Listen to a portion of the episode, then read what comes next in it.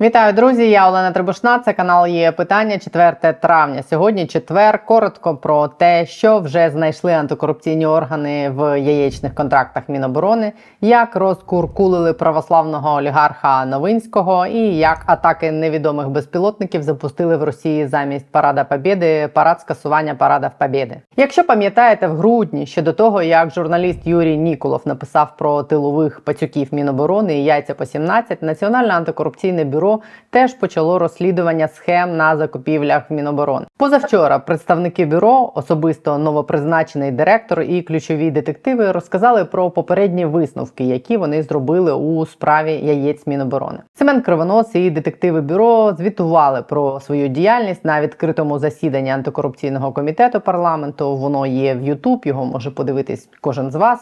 На цьому засіданні керівник головного підрозділу детективів НАБУ Андрій Калужинський сказав, що попередньо в НАБУ встановили, що схема, за якою закуповували харчі для збройних сил України, ледь не весь рік вторгнення, стала можливою саме тому, що продукти закуповували як так звану послугу харчування.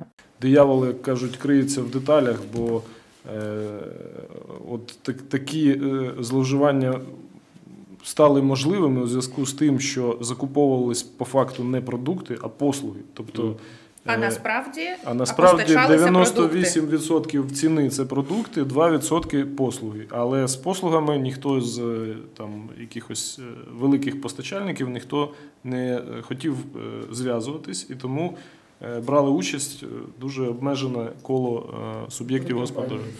Да, да. Да, да, да. Тому... І не, немає. За, це за рахунок цього просто немає конкуренції. Тобто, е, ще раз, я правильно, колеги, я правильно розумію, що з того, що ви зараз бачите, е, 98% складової ціни. Це насправді е, продукт, тобто товар, не Товар. охолодження, про яке нам довго розповідали, не пакування, не доїння корови. Я щиро перепрошую. Не а- доставка, да. Це, це е, саме, про- саме продукти харчування. 2% Тобто, фактично, послуги. все-таки е, так виглядає, що йдеться про банальну, огидну переплату за е, таку за фактично товар і спробу це прикрити міфічними неіснуючими послугами. Що більше, як там же на комітеті розповів Калужинський з того самого сумнозвісного каталогу продуктів Міноборони, в якому 409 позицій, по факту військовим постачалась лише третина найменувань. І це був не дивовижно дешевий ОСТР, а ходові продукти. І саме на ці ходові продукти встановлювались завищені ціни. А ті продукти з каталогу низькими цінами, на які вихвалялась Міноборони, не постачались військовим в принципі. Як, мабуть, осетер ще не бачила військових, яких годували б на нулі осетром. Набу ще довго буде розслідувати цю справу, бо детективи проводять аудит усіх контрактів Міноборони за весь минулий рік. Поки що вони направили уряду і Міноборони попередження, що ця схема з закупівлею харчів під маскуванням послуги містить корупційні ризики. Міністерство оборони нагадаю, яке і після скандалу продовжує закуповувати яблука, картоплю, мента і далі за каталогом дорожче усіх силових відомств, продовжує паралельно виправдовувати високі ціни саме тим, що закуповують вони не продукти, а послуги. Саме цим минулого тижня вони пояснювали, чому головне управління розвідки Буданова купує рис дешевше ніж в магазинах по 26, а Міноборони в два рази дорожче від 59. А морку закупівельники Міноборони примудряються знаходити по 28, коли ГУР знаходить її по 12. Міноборони на це великими літерами написало: наголошуємо в чергове, що Міністерство оборони закуповує комплексну послугу з організації харчування, тобто з дойкою корів. Дияволи, як кажуть, криються в деталях. Врагу не здається наш гордий варяг. Цього тижня я записувала для свого якого біса, яке виходить щонеділі нардепку оборонного комітету Соломію Бобровську. Вони теж викликали Міноборони на комітет і ставили усі ці питання після скандалу. Допоки ми не перейдемо на натівську якусь процедуру, де буде жорсткий аудит, доти, доти ми будемо ходити по цих історіях, доти одні ті самі люди будуть тим займатися, в тому числі і ті, які мають відношення до сьогоднішніх е, е, народних депутатів. А е, ти бачиш зараз е, у Резнікова бажання перевести на ці натівські стандарти і зробити ці закупівлі прозорими. І взагалі у багатьох є питання. Він взагалі сам в цій історії хто? Він людина, яка закривала на це очі, людина, яка цього не бачила, чи, людина, яка перепрошую на цьому теж заробляла. Е, мені здається, що в нього позиція така вже надпозиції. В нього є міжнародний трек, і десь він менше заглиблюється в домашній. А тут кухня теж потребує в широкому сенсі цього слова контролю. І слухайте, Бо це мільярд. ми ніколи в житті не дізнаємося про мільярди закупівель на зброю. От просто не дізнаємося. Це буде нереально.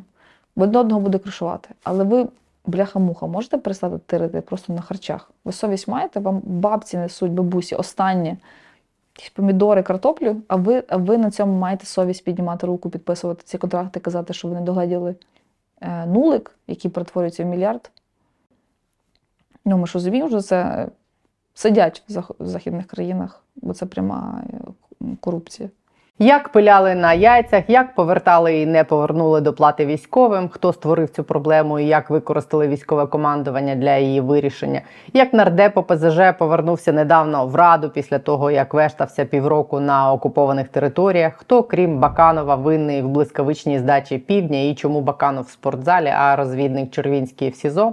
Про все це в неділю. А в суботу, до речі, про ключові розслідування антикорорганів, які прогриміли, і все затихло. Що з ними зараз, і для кого з їхніх фігурантів цього року таки настане весна посадок, але саджати будуть їх в промерзлий ґрунт під ялинку. Тим часом сьогодні служба безпеки розкуркулила ще одного колишнього нардепа ОПЗЖ олігарха Вадима Новинського, на якого накладено санкції за пособництво агресору. Новинський рік тому втік з України, живе в Німеччині, править служби. Свої активи в Україні він намагався врятувати, переписавши на котів. Сьогодні СБУ повідомила, що знайшла і арештувала їх. Їхня загальна вартість понад 10 мільярдів гривень. Це 230 об'єктів нерухомості, якими Новинський володіє через офшорний трастовий фонд.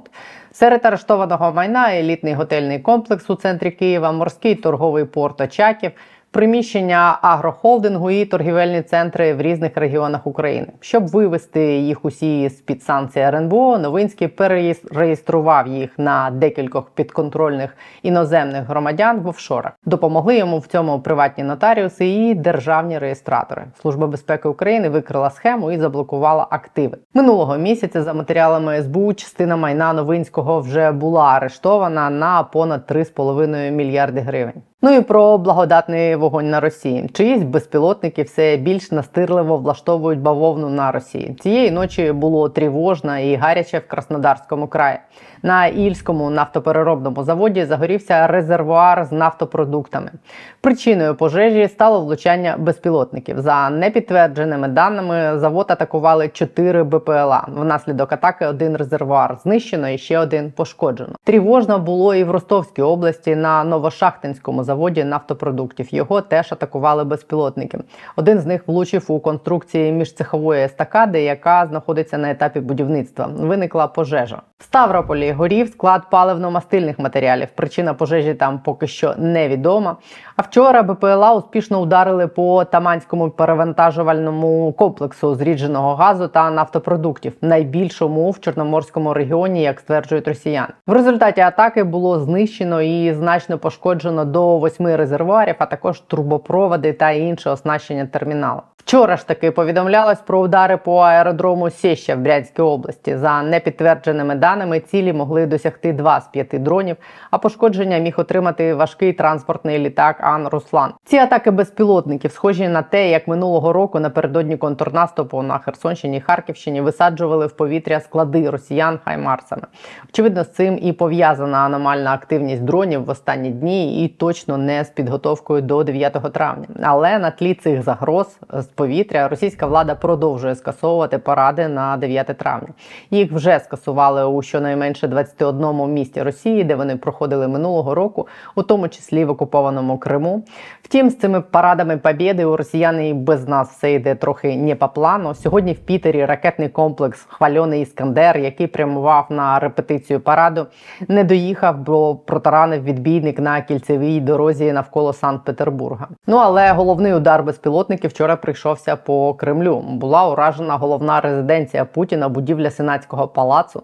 В Кремлі це назвали замахом на Путіна, хоча жодних підтверджень тому, що це були українські безпілотники, немає. Навпаки, і Україна свою участь в цьому нападі на Кремль заперечує, і західні спостерігачі теж не підтверджують причетність України до цієї історії. Сьогодні росіяни, які бачили цю атаку безпілотників, вчора розповідали, що помітили їх задовго до того, як вони дістались Москви. Але ніхто на дрони не зреагував. Їх бачили на дуже низькій висоті місцеві жителі під Москвою, але екстрені служби не відреагували на повідомлення. Після того, як безпілотники досягли МКАД, силовики почали повідомляти про них керівництво, але цитую, через пізню годину та травневі свята своєчасної реакції не було. В результаті дронам вдалося долетіти до Кремля. Москва другий день поспіль погрожує відповіддю. Пісков заявив сьогодні журналістам, що Росія розглядає найрізноманітніші варіанти відповіді на українську, як вони кажуть, атаку на Кремль. При цьому додав, що за так званою атакою України на Кремль, нібито стоять Сполучені Штати. Україна офіційно ще раз підкреслюю, спростувала звинувачення Кремля в спробі підірвати Путіна. Директор ЦРУ Вільям Берц провів через цю подію закритий брифінг для американських сенаторів. Він сказав, що інформації у ЦРУ небагато, але ознак того, що ця атака була організована українцями, він поки що не має. Держсекретар США Ентоні Блінкен перед тим теж заявив, що сприймав би звинувачення Кремля на адресу України з великою обережністю. Хто обстріляв бункер Путіна таким чином, невідомо поки що. Ну принаймні нам невідомо. Ми одночасно думаємо, що це Буданов, і це означає, що наші безпілотники долітають до Кремля і навіть можуть його підпалити. Одночасно ми думаємо, що це Путін з Пісковим самі себе обстріляли і вчора трошечки готувались усі до ядерного удару, але сили немає вже його боятись. За перебріком, якщо це не Путін сам себе обстріляв, теж думають тепер те саме, що українські безпілотники можуть долітати до Кремля і підпалити їм дупу. За сандаль вони, хоч на кожен дах Москви ППО. А тим часом може якийсь взагалі хтось лівий, хто ці безпілотники по Кремлю і запустив, потирає руки, як всіх поставив на вуха, ледь не змусивши Путіна почати третю світову. Я б хотіла, щоб наслідком цієї історії стало те, що там в ЦРУ наблизились трошки до думки, що їм доведеться завжди боятись, що скажені мавпи з гранатою в Кремлі через будь-якого чорного лебедя можуть почати кидатися іскандерами, а можуть просто роз'їхати іскандер по дорозі на парад Побєди і глобусу капець. І з цим щось треба робити, а не сидіти в Вашингтоні і боятись переступити якусь там червону лінію, давши Україні винищувачі і атакамс. На цьому в мене на сьогодні крапка. Мабуть, до завтра без ядерної, без, без безпілотної вам ночі. До кінця весни посадок залишилось, нагадую, 28 днів. І значить, до літа теж. І як не крути, до кінця війни. Вона ж колись закінчиться, теж ближче. Тримайтесь, бережіть себе, побачимось.